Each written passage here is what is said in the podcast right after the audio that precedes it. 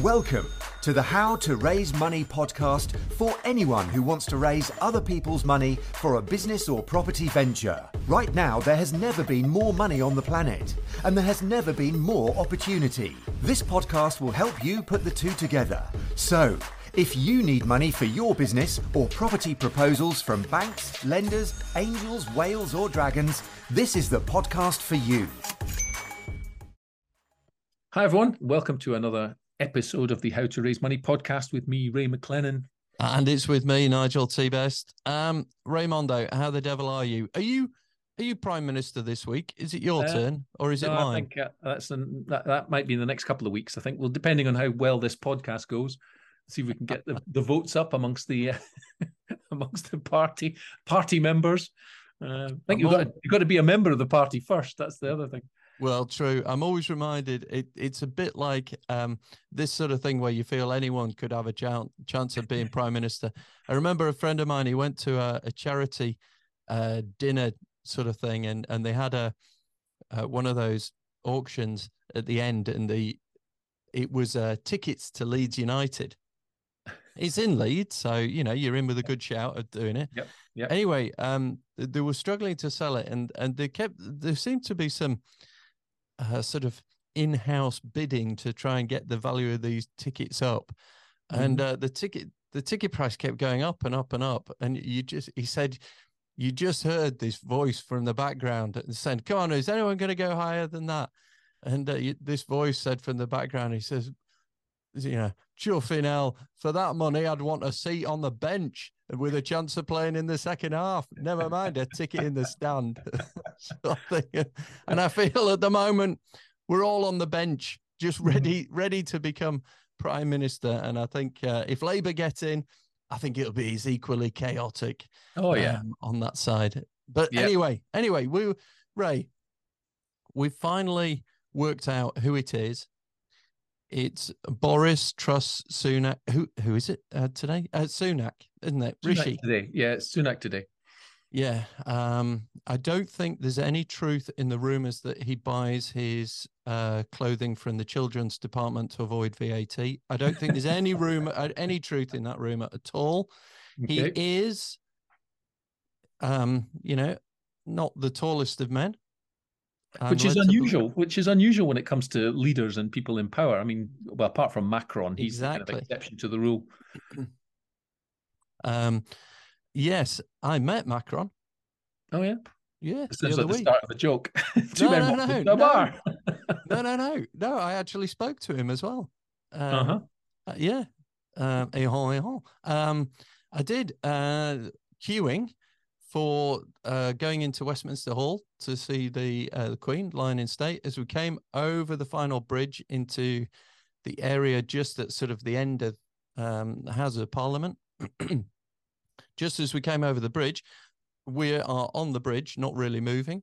Um, and I was aware of somebody with some people around them, mm. um, you know, coming, walking at quite a pace. And it stood out because everyone else was milling around and not really moving. And uh, I, I, looked, and uh, coming towards me was uh, the president. Is it? Is it? Yeah, he's the president, isn't he? Yeah, president. Uh, yeah, yeah. Um, with his uh, wife, and um, as he came towards me, I looked at him and I said, uh, "Bonjour, monsieur." You know, fluent. I was fluent, and he turned quite sharply um, because I think he was, you know, surprised to hear. God, did he say so, you're from Yorkshire? yeah, accent. someone so mellifluous and uh, fluent in his native tongue, and he looked at me and he he he looked me straight in the eye, nodded, and said, "Bonjour, monsieur, merci," and uh, and just moved on with okay. uh, with his wife. And uh, mm-hmm. his wife nudged him in the ribs and said, uh, who, who was that? And he says, Madame, that is Nigel T. Best. you know, the greatest podcaster with his friend Raymondo, the great Raymondo. And, great uh, Raymondo. and then they moved out of earshot and had mm. hear anything else as, as to what they said. But yeah, anyway, uh, I saw him, and yes, he's not he's not the biggest chap either. But here's an observation. Here's an observation, and you can read into it uh, whatever you want But when do you remember Helmut Kohl? Yeah, he was chancellor German, in Germany. German chancellor. Yep. He was a big chap. He he was he big was in a, every way. Yeah, he was a front row. He was Yep. a front row player, wasn't he? he? You want him in your team in the front row. He's not on the wing. But when he moved on, if you ever see one of those um, photos of the leaders, uh, G7, European leaders, world leaders, Yep. the one thing that strikes you is they are all slender. They Mhm. they look tall, they look slender, they are finely dressed, and all the rest of it.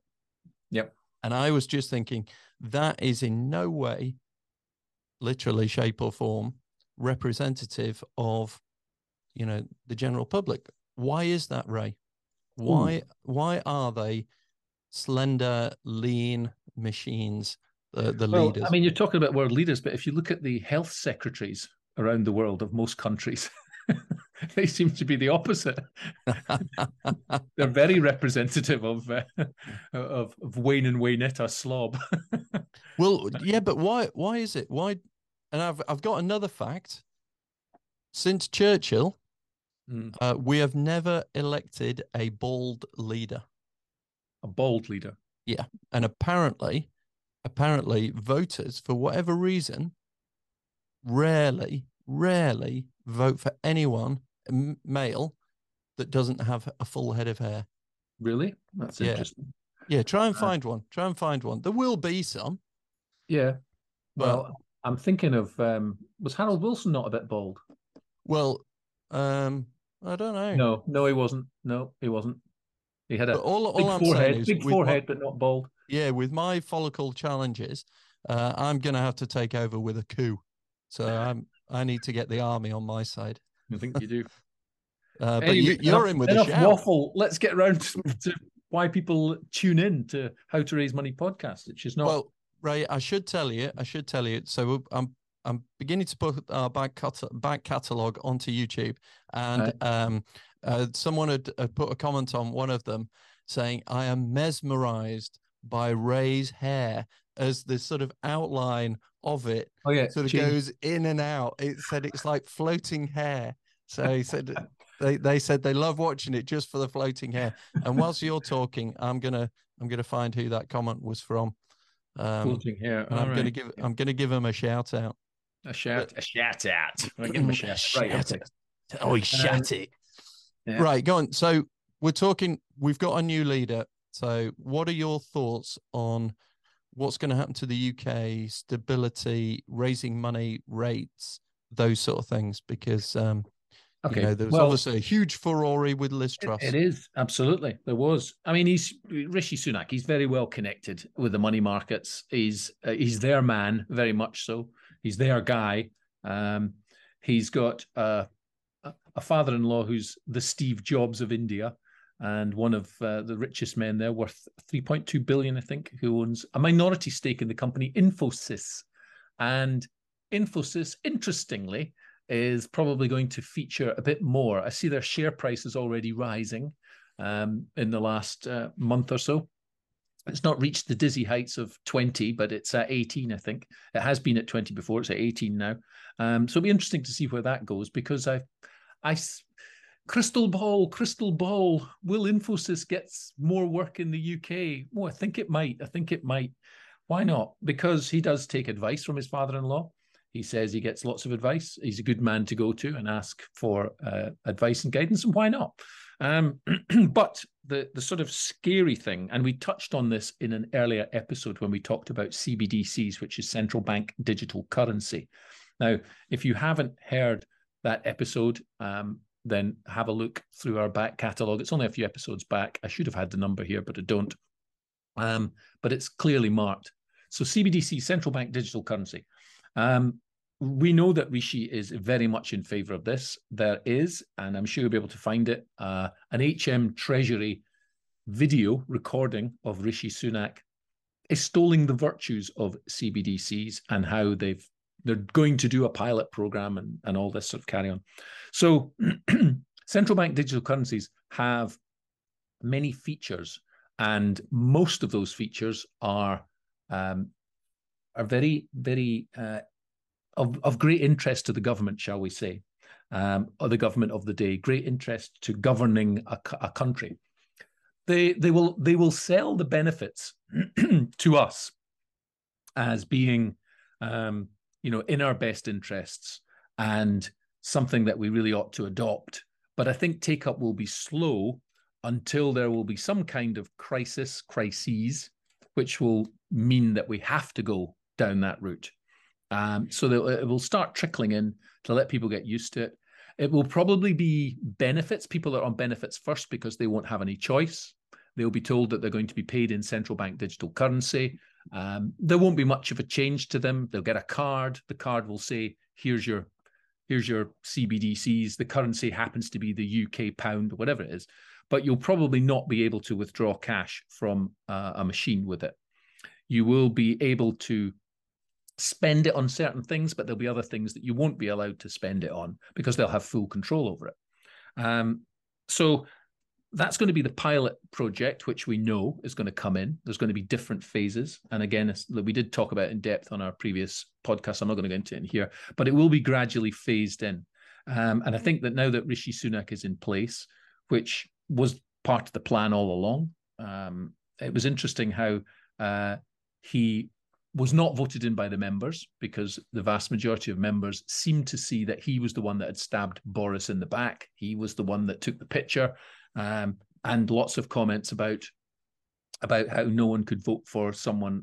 Uh, uh, the word "snake" was used. Um, I can't possibly comment, but uh, it, it, they felt that he was somehow responsible for that, and and Boris, whether you like him or loathe him, was responsible for getting an 80 seat majority uh, on the back of uh, his uh, manifesto or the manifesto at the time. So the manifesto of the time was the Conservative Party manifesto fronted by Boris Johnson. There's now going to be a new manifesto, I'm sure, fronted by Rishi Sunak, and that should mean that they should go to the polls and get another mandate. But are they going to do that? My suspicion is no, absolutely not. They won't do it. They've got an 80 seat majority, which means they can get a lot of things through. They can get a lot of things done in the next couple of years. And if a week's a long time in politics, two years is a long time in politics. People's memories will have completely changed, depending on where we are uh, financially and what we've come through. Um, voting will be completely different. The reason the Labour Party and all the others are screaming for an election now is because obviously the polls are heavily in their favour. But they've always been that way. Whenever a government gets in, they get in popular, they then become incredibly unpopular by doing stuff and breaking promises and all the rest of it. And then markets go against them or interest rates or whatever. And then they become hugely popular again. So they're not going to break that trend. And if we look at Boris Johnson, okay, he had to had to sort out Brexit, but um, mm. he got hit by a couple of tsunamis. Um, you know, the main the main one being uh, the lockdowns and having to deal with the lockdowns and all the rest of it. Then the war in Ukraine, another one. Um, so, you know, he's had a, an awful lot to deal with, which has taken his eye off the ball. Um, I'm by no means a supporter of of any politician because I think they're all cut from the same cloth. I think politicians are all uh, puppets in a show. Absolutely, they're given scripts to read. I don't think for one minute that Liz, Liz Truss, um, you know, had much leeway. I think she was probably pushed into this. It looks like it anyway. Um, it looks like they were pushed into that. Uh, I mean, right, how, right. It's interesting. I, mean, I was just going to say how Rishi Sunak has not been voted in by the members. It was the the the parliamentary party, the Conservative parliamentary party, that voted them in. In the same way, they wanted Rishi Sunak first time round. They didn't get their way, so they weren't going to go back to uh, the members and give them a, a, a say. And I thought it it was quite interesting that Boris flew back from the Dominican Republic in economy class, tick, but he was booed going on to the plane. Uh, I didn't see any uh, video or anything like that, but people said he was booed going on the plane. It's interesting how the press report that. And also, it was interesting how the BBC, uh, their reporter, was full of glee when she not- reported that he dropped out of the race. Boris is out. Hooray. I thought they were meant to be impartial. I think. well, that's I up think, for review, is that? I think we're all being played by, um, but whatever's going on, we're all being played. Uh, there's six men in the country that control the media and I think if they get together, they can decide whatever goes on, how what stories are going to be fed. I do. I think it's all, uh, as somebody once said about politicians, they're all cheeks of the same arse, and I think they are. And it doesn't matter who gets in. There, there's an agenda. There's a formula. And we're going to go down this route no matter what. And I think central bank digital currency is merely the start of the whole social credits thing, which unfortunately is being tested out in China. It's being tested out in other countries. It's being start of it's being tested out here in Wales and other parts of the country. So, um, as you can tell, I'm not a fan of CBDCs, but they're going to come in, I think, quicker now. Yeah, that's my take. Interesting. Um, I mean, I was watching uh, Star Wars Rogue One and uh, uh, the other day, and they talk about credits. Uh, you know, as the currency, and I, I was I was thinking, you know, if, if they start issuing you with the imperial credit, oh my goodness me. what you, we, we've had it. Uh, but anyway, Ray, this is this is um really interesting, I think, because when we're looking at the future, how to raise money at the moment, obviously, um, the mortgage rate instability. I, I personally agree. Um, I've only heard one person, and it was Laura Kuenssberg, briefly mention um, to um, whatever he's called, uh, the Chancellor Hunt. Um, yeah, what's it called? Who's the Chancellor these days? Yeah, Hunt, isn't it? Yeah, yeah. And and she sort of said to him, um, "Yeah, are you um, are you being dictated to by the markets?" And obviously he was, very diplomatic and didn't really mention it and, and said there is no way that a government should try and dictate you know how a market should be you know try and influence a market or anything like that. What you've got to do is is do stuff that the market approves of. Mm. um and which i thought was a neat way of saying it but that's the only time anyone has mentioned whether the markets have actually played a role in pushing and pulling government policy. And i think it's you know, clearly more to it than uh, anyone is giving it credit for because the BBC, it just constantly says you're living in a crisis, you should panic, the sky's falling in, um, you, you should do all these things. So they are whipping up a frenzy of people. And for me, the only thing I would say is, right, everybody, just take a step back, calm down, and let's think about things and let's work through things logically here. Uh, but there doesn't seem to be any of that because the media is looking for, you know, a new news story every six hours, six to eight hours. They're wanting mm. three or four breaking news stories every day for their channels. And they're, they're, I think they're driving an agenda. I think the markets were pushing things. And I see it as um, we, we've spoken about this uh, when we had um, was it uh, Mike Frisby no, Dominic Frisby. Dominic, Dominic Frisby. Dominic yep. Frisby, yeah. Yep. Uh, Dominic Frisby on, and we were talking about his book, uh, History of Tax, Daylight Robbery. Mm-hmm. And he very observantly said that every time you need to have a tax rise, you've got to declare there's a crisis. Yep. And obviously, wars are a great one of doing way of doing it. Well, what have we got at the moment? We've got one. what else? Inflation, interest rates, you know, climate crisis yeah everything going against us etc etc so we are sowing the seeds of being able to raise taxes and do this thing. Uh, when liz truss came in she said i'm going to do this this this and this and everyone went oh okay. She gets elected she stands up and says right now i'm doing it and everyone went whoa whoa whoa we didn't hold hold your bloody horses woman. We didn't think you meant it you know um, uh, but then everyone in the in the background sort of goes right this is perfect because we can now say there's instability crisis they don't know what they're doing etc etc this gives us an opportunity and i think the opportunity is always there when it comes to a market if there's a drop of blood in the water they're like sharks smell it from mm-hmm. miles mm. off and they come in for the kill and the kill is let's take a position that makes a huge chunk of money Mm-hmm. Um, so I think that all of these things were driven by opportunity uh, for for various institutions to make money on positions that they take.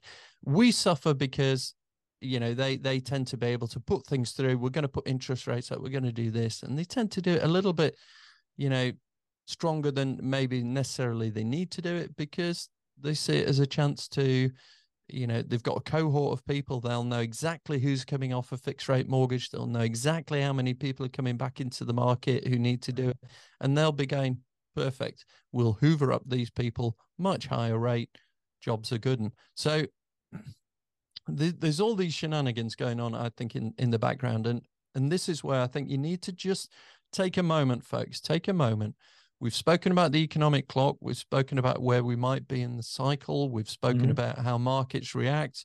They love, you know, money loves speed. So if you get massive variations quickly, money loves it and it sloshes about and flows to the various situations. So just take a, a breather. If you're thinking to yourself, right, okay, what can I do? Just take a breather, let things settle down. And Laura Kuenssberg had a graph and she was having a go at Jeremy Hunt and saying, "Look at this," and the graph was bumping along nice and flat, hmm. and then it was on an upward trend as you know Ukraine kicked in, cost of living, inflation, various things started coming in, and these are world things. This is not unique to Britain. If you if you go across the channel, all of a sudden it isn't sweetness and light and people handing you bunches of roses and, and things like that and wishing you a lovely day. Here's a baguette with some uh, very nice soft cheese or anything. You know, there's none of that. Everyone's in the same position. Japan's having a shocker uh, and has done. Germany. For, Germany. Yeah, well, Japan's had a shocker for about 40 years, folks. Have a look at that. They've had basically deflation uh, for donkey's years, and they can't shake it off. Germany, I think, and other European countries are going to have a shocker with the energy through the winter.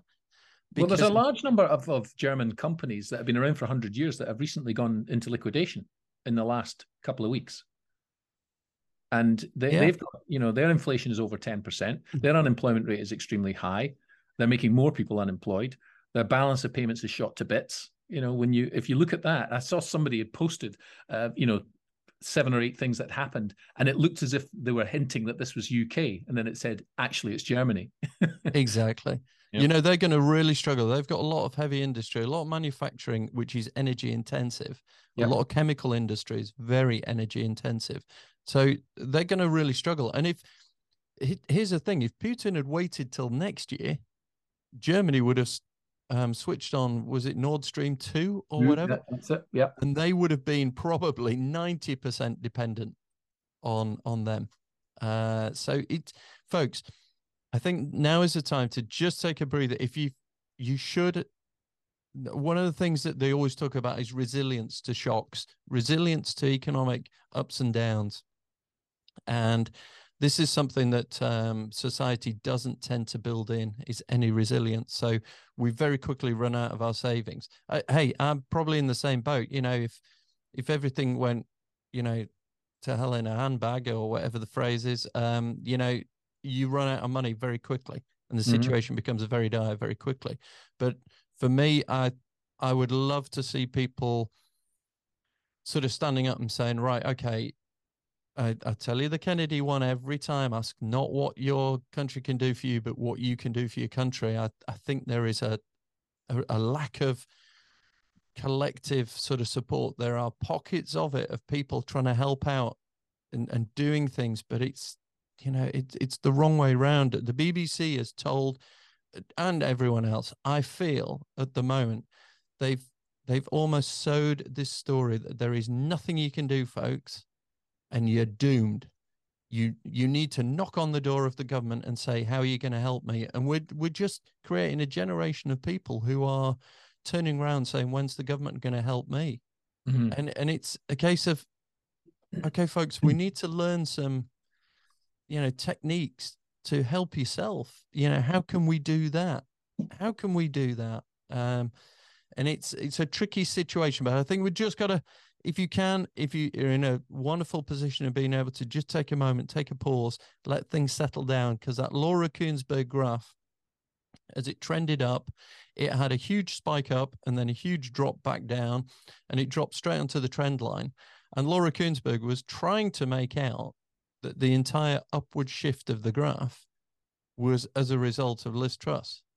Mm. And you know the number of times people on TV and probably me on this podcast, where the the phrase should be better to keep your mouth shut and be thought a fool than open it and remove the doubt. Mm. and the number of times that uh, you know people on uh, these political programs open their mouth and you just think, "Yep, tick, fool."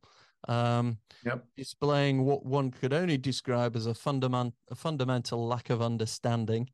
Um, you know, we're in a, a strange situation, so I would advocate just if you can, just wait for all this hullabaloo uh, to uh, to calm down a little bit. Yes, we know the the way the trend is going. We know the way the line is going. But if you can avoid doing crazy things, so when the energy price rocketed, tripled, or whatever, we were getting phone calls all the time at work saying, "Do you want to lock in?" Mm-hmm. And it was like, uh, "No, no, don't actually. We are locked in." To a much lower rate. Yeah, but it could go even higher. So why not lock into this one? I said, no, because it's three times what we're paying at the moment. And yeah. and yet people do, don't they? Yep. Yeah. You know, mortgage well, rates are disaster. Yeah. So they go out and lock in to the first one they find. And, yeah. you know. Well, it's interesting. The long term rates, you can get long term rates at 5% for, you can get 5% for seven years. Yeah. Uh, or 10 Look years. at your 10 year rate. Look at your 10 year for rate. a 10 year rate. Yeah. You can lock yeah. in on these things. They're still available. Um, but what's interesting, the, the, the gas, oil panic, and all the rest of it, the prices have now all come down. They've come down because they're going to say we're going to be into a much milder winter. A lot more fuel has been stockpiled than they expected, and therefore there's less demand and less, um, which which is not going to drive the price. But to, to talk back earlier on about that BBC um, person, um, Martine Croxall, her name was, who was oh you know, yeah yeah yeah filled with glee that Boris Johnson was, and she's been suspended. But interestingly, yeah. just not even a week ago on Channel Four, Krishnan Guru-Murthy, who was the the anchor there, was taken off the air uh, by Channel Four because he he was in, insulted a a minister. Now the thing is not that they've made the insult or that she's been gleeful, but the culture and the background that allows them to do that that's that's the interesting part because they're meant to be impartial. News is meant to be impartial, but it never is. If you go onto the radio these days, they, they all have an opinion. They all have their own opinion and they're thrusting it out there, whatever that opinion happens to be. And it's not about left or right or or anything like that. It's it's you know some time ago when I listened to the radio, they would report on a story. Then they would bring in two experts and they would say, okay, we've got the expert here who agrees with the position, an expert over here who disagrees with the position. And then they would just sit back and act as referee. They never gave their opinion. But now they only seem to bring on one person to talk about it. And, and that one person usually supports whatever their position is. Um, and I find that um, a bit distasteful. I want to see, you know, proper debate. I don't want to see debates shut down. And it doesn't matter what it is, you know, whatever they're talking about. And there's a whole host of things on at the moment that people are all debating about and challenging and um, whether it's pronouns or whether it's climate or whether it's economy or whatever it is. But why don't they just go back to the old time of bringing people on? And, and I don't mean question time because that's another thing that's rigged to the high heavens. Um, you know, with the number of people that are in the audience asking questions and and all the rest of it. It doesn't seem to be that anyone can be truly impartial anymore, unless you go to the old, you know, if you go to hustings that are not recorded for TV purposes, then that's somewhere to go because that's when you see people really coming out with their opinions and being heard. Yeah, um, unfortunately, they tend to be recorded surreptitiously and are leaked uh, yeah. at various points. Uh, I mean, I, have seen people um, there was uh, some Labour MPs and they were accused of being anti-Semitic, and it played the video of his speech, and it was just like, oh my goodness, that is horrific. Yeah. And they said, so what do you think about that? And he said, oh no, I don't think I said that. Well, that's right. Yeah, I remember that. He was yeah. like, hang on, we just watched you say it. No, I don't believe I said that. And it was, what the, you know, and you just think, right, I'm dealing with um someone that has a uh, a, a, situation that would be in a textbook, um, you know, and taught to to students, sort of thing, as to the delusional nature of certain people. Yeah. But it here's a here's a real life thing. The real life impact on people. You see, one of the things that I think we are hugely lacking in this country, and I know Ray, in your skill stack, you talk about it. I I do some as well with people. Is um, if if you if you are physically fit, you can see it. If you're physically unfit, you can see it. But if you are mentally unfit or fit, you can't see it. And this is one of the things that we don't do.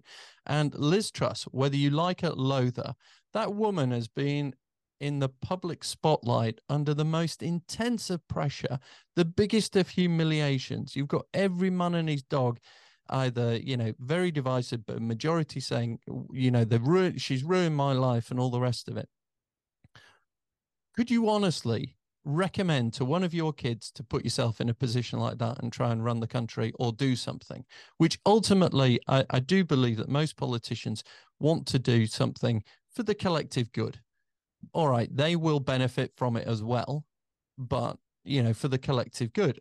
But you know, the the pressure and the mental health, you know, angle of it is completely forgotten on these things. And you know, I do think that uh, the media have a huge responsibility in terms of they set people up.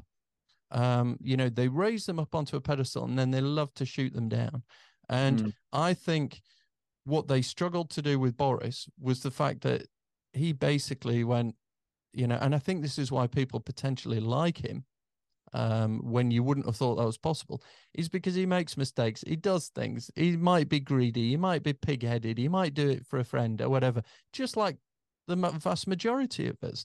And the fact that he kind of copes with it, um, I, I think is really quite remarkable. Other people, though, you have no idea. We have no idea what effect what's gone on is going to have on Kwasi Kwarteng, um, Liz Truss, or anything like that. And you just think, you know, what are we doing?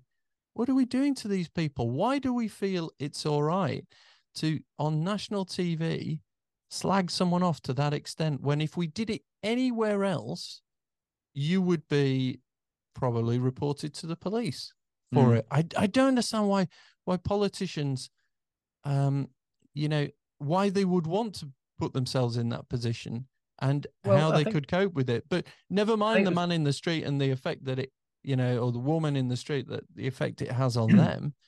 You know, this is a this is a problem. This is an issue, and I think where is the message coming out that says, "Hang on, folks, why don't we?" Uh, we've got a cost of living crisis. Why don't we go through the things that you could do?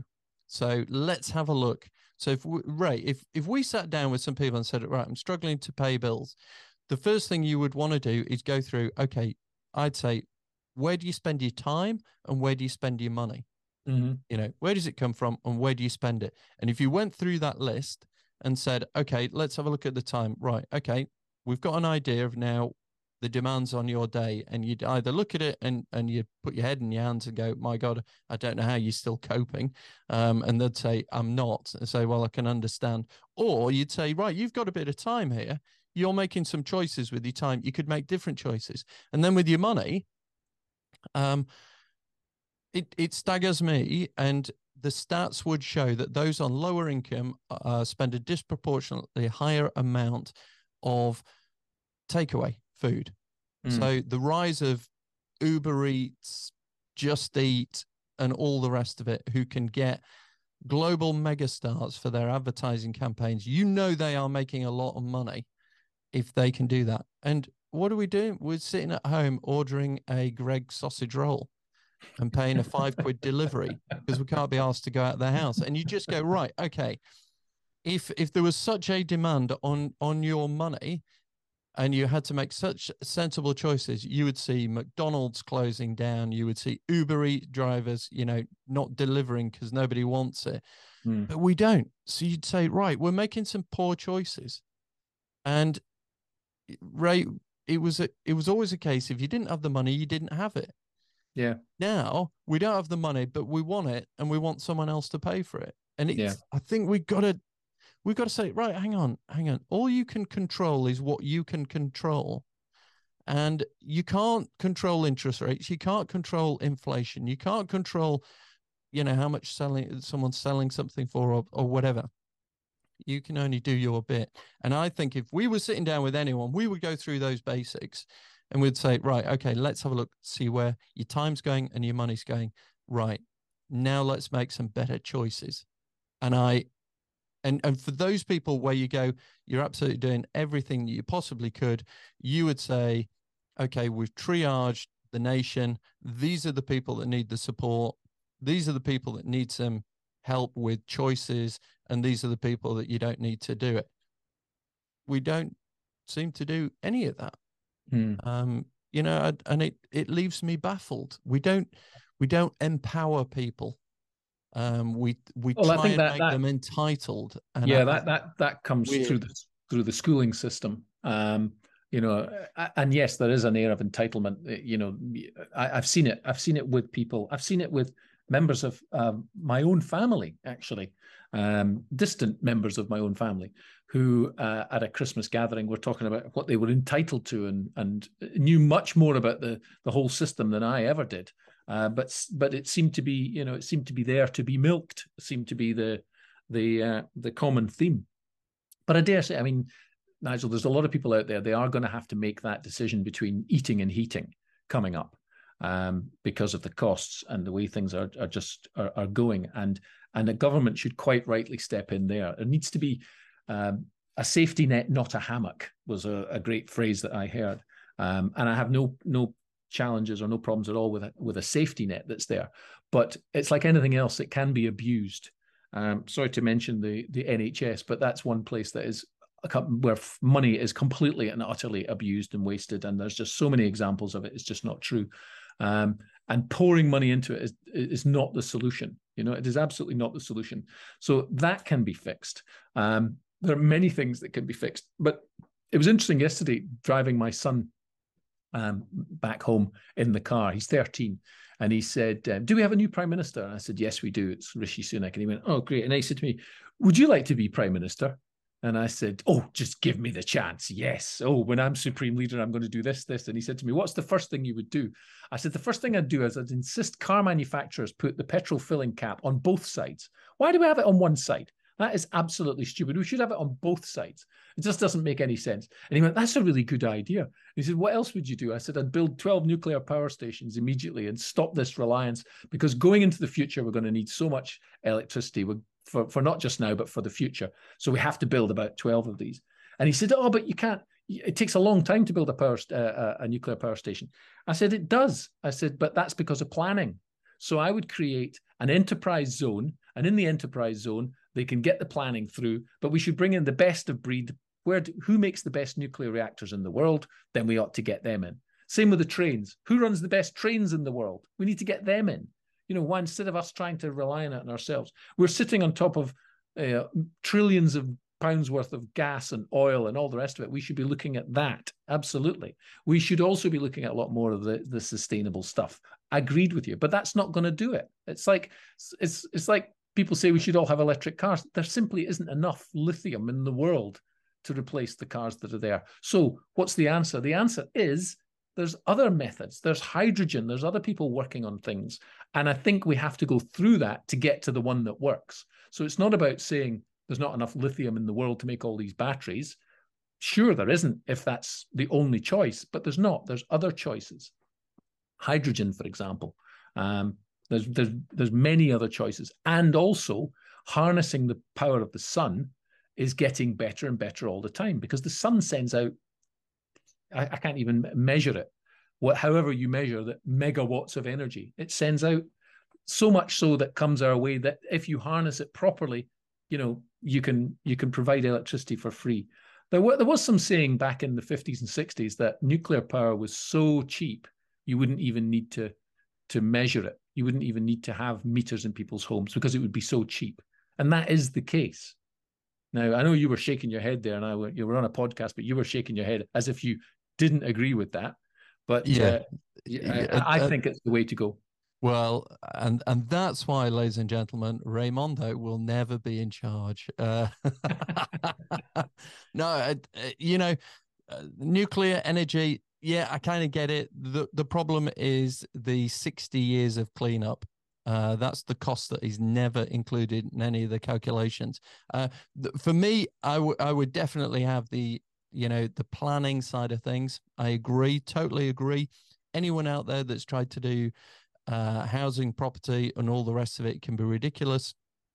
Uh, not long ago, when it was Boris in charge, he he asked the question of a team of experts and said, "How long does it take to put one of these wind turbines up?" You know, and they said a day. They said, "Oh, that's amazing." So, how long does it take from start to finish to, uh, you know, to get the site and and do it then? And they went ten years in a day, and and he went, "What?"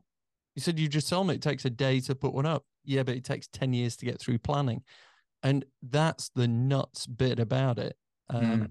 that you couldn't do. But no, for me, nuclear is um, it's just an issue with the the cleanup afterwards. Um, it's there's, well, there's see, no one of the things I would simple, have easy in my cabinet, in my cabinet, um, uh, one of the things I would have there is I would have a couple of comedians in the cabinet, whether it was Jimmy Carr or any of the others. I would have them in the cabinet. So when we're discussing these things, I would want to hear their point of view. Now, why? Well, you know, back in the olden days, the king had a jester. The jester's job was to take the absolute mickey out of anything that was put to the king by the barons and it seemed like he and the jester was insulting the barons, but the king was listening to the jester because the jester was generally a very intelligent person who would pull things apart. Um, and we don't have that anymore because you can see what happens. Something is done, something comes out, it goes to the, the press, and the comedians tear the tear it to shreds, and we all think it's a waste of time. And usually it's exposed to be a waste of time because they haven't thought it through, the whole unintended consequences. I think I'd also have a ministry of common sense because it seems to be that uh, uh, that seems to be vastly lacking. Um, there's lots of other things I would do, but I had all this when when the election came around in 2019. on Twitter, I did a thing hashtag my manifesto, and I put loads of things out there, and I got lots of replies, and I and I got lots of feedback, and I got lots of people saying that's ridiculous, and I got others saying that would work fantastically. So um, to come to the how to raise money, how would I raise money for UK PLC? Well, create enterprise zones for a start. That's a great thing. I would have apprentices that you didn't have to pay national insurance if you took on an apprentice. In fact, apprentices should get the first couple of years tax free, shouldn't pay any tax. That should be something. And then uh, we've got corporation tax. People are talking about corporation tax is now going up to 25%. History tells us that when the tax rate goes down, the amount of money you take in tax goes up. So, why on earth would they do that?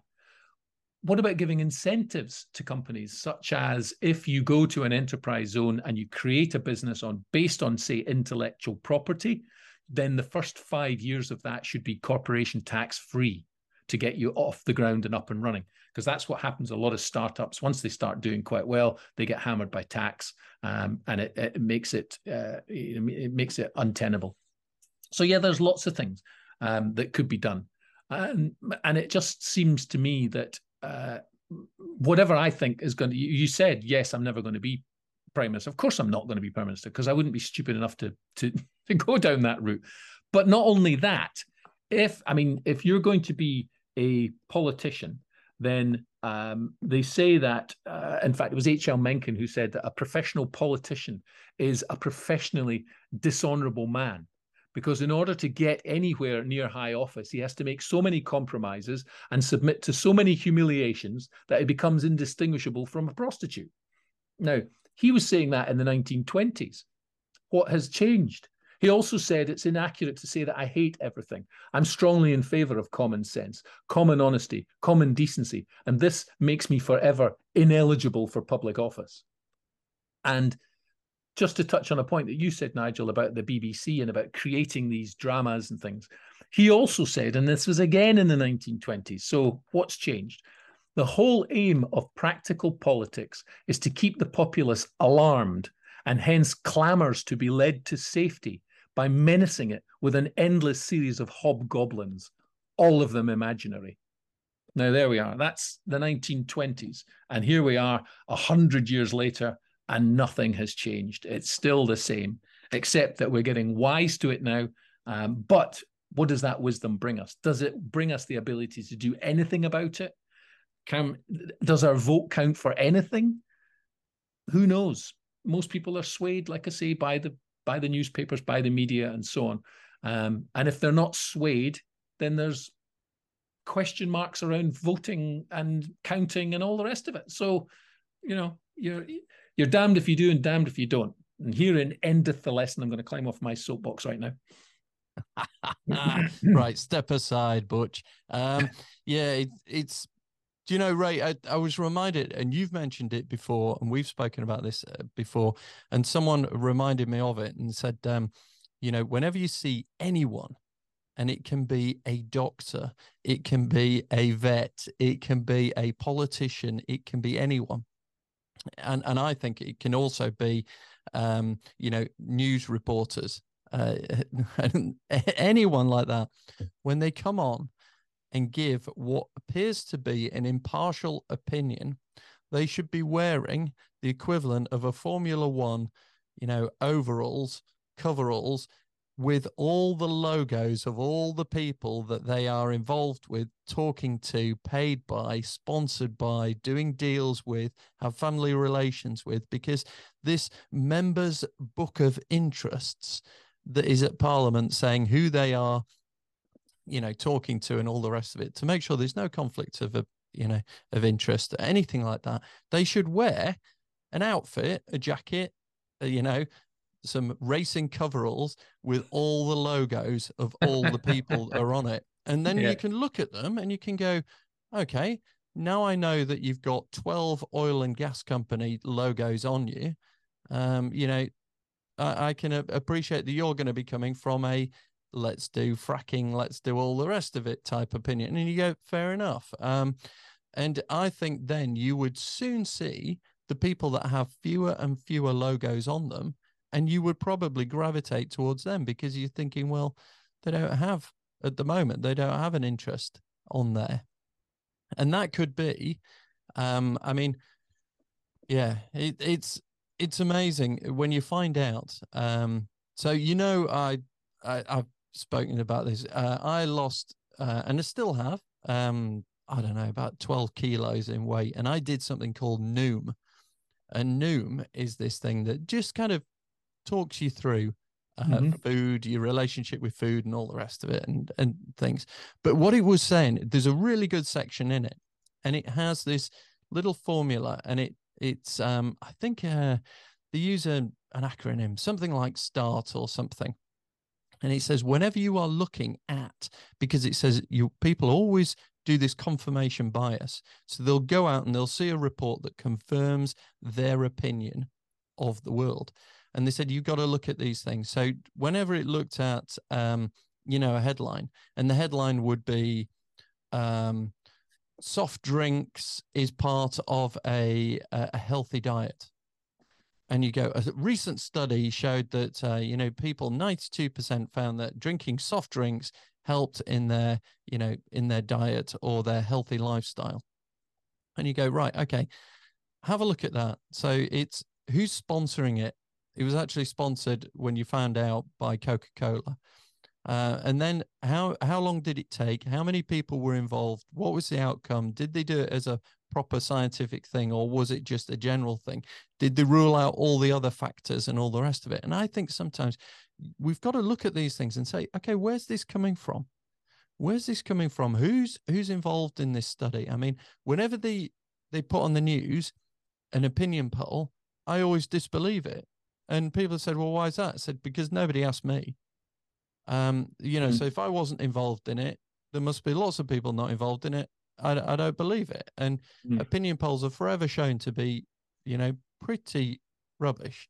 Well, it depends on how the question is posed, isn't it? Really, exactly. And and this thing hmm. about let's have a look at a study. So whenever you're looking, so someone that favors oil and gas, they'll find studies that do this, but then you'll find that they're sponsored by oil and gas companies and all the rest of it.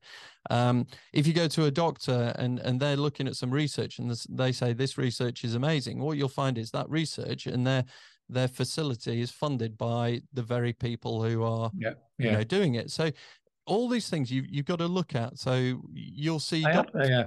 No i agree with you. I agree with you about the, the logo part. And i'm going to mention kim kardashian here who apparently is quite well known. Um, i've never ever heard her speak. I've seen her name touted around the place. But kim kardashian was recently fined one point uh, depending where you read either 1.3 million dollars or 1.5 million dollars for promoting a cryptocurrency and failing to disclose that she was funded by them.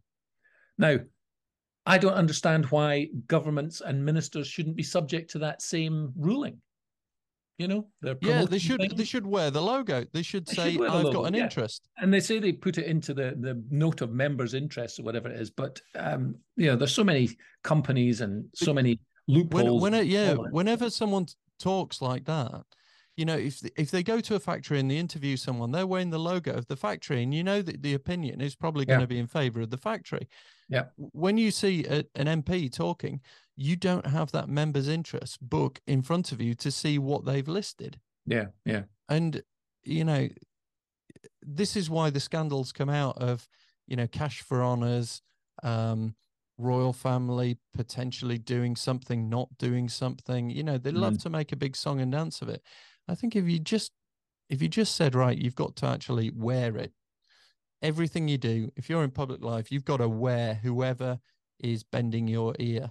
Yeah. Um, then you would soon find that lobbyists uh, struggled because um, it would be patently obvious who's arguing for what. So mm. there you go.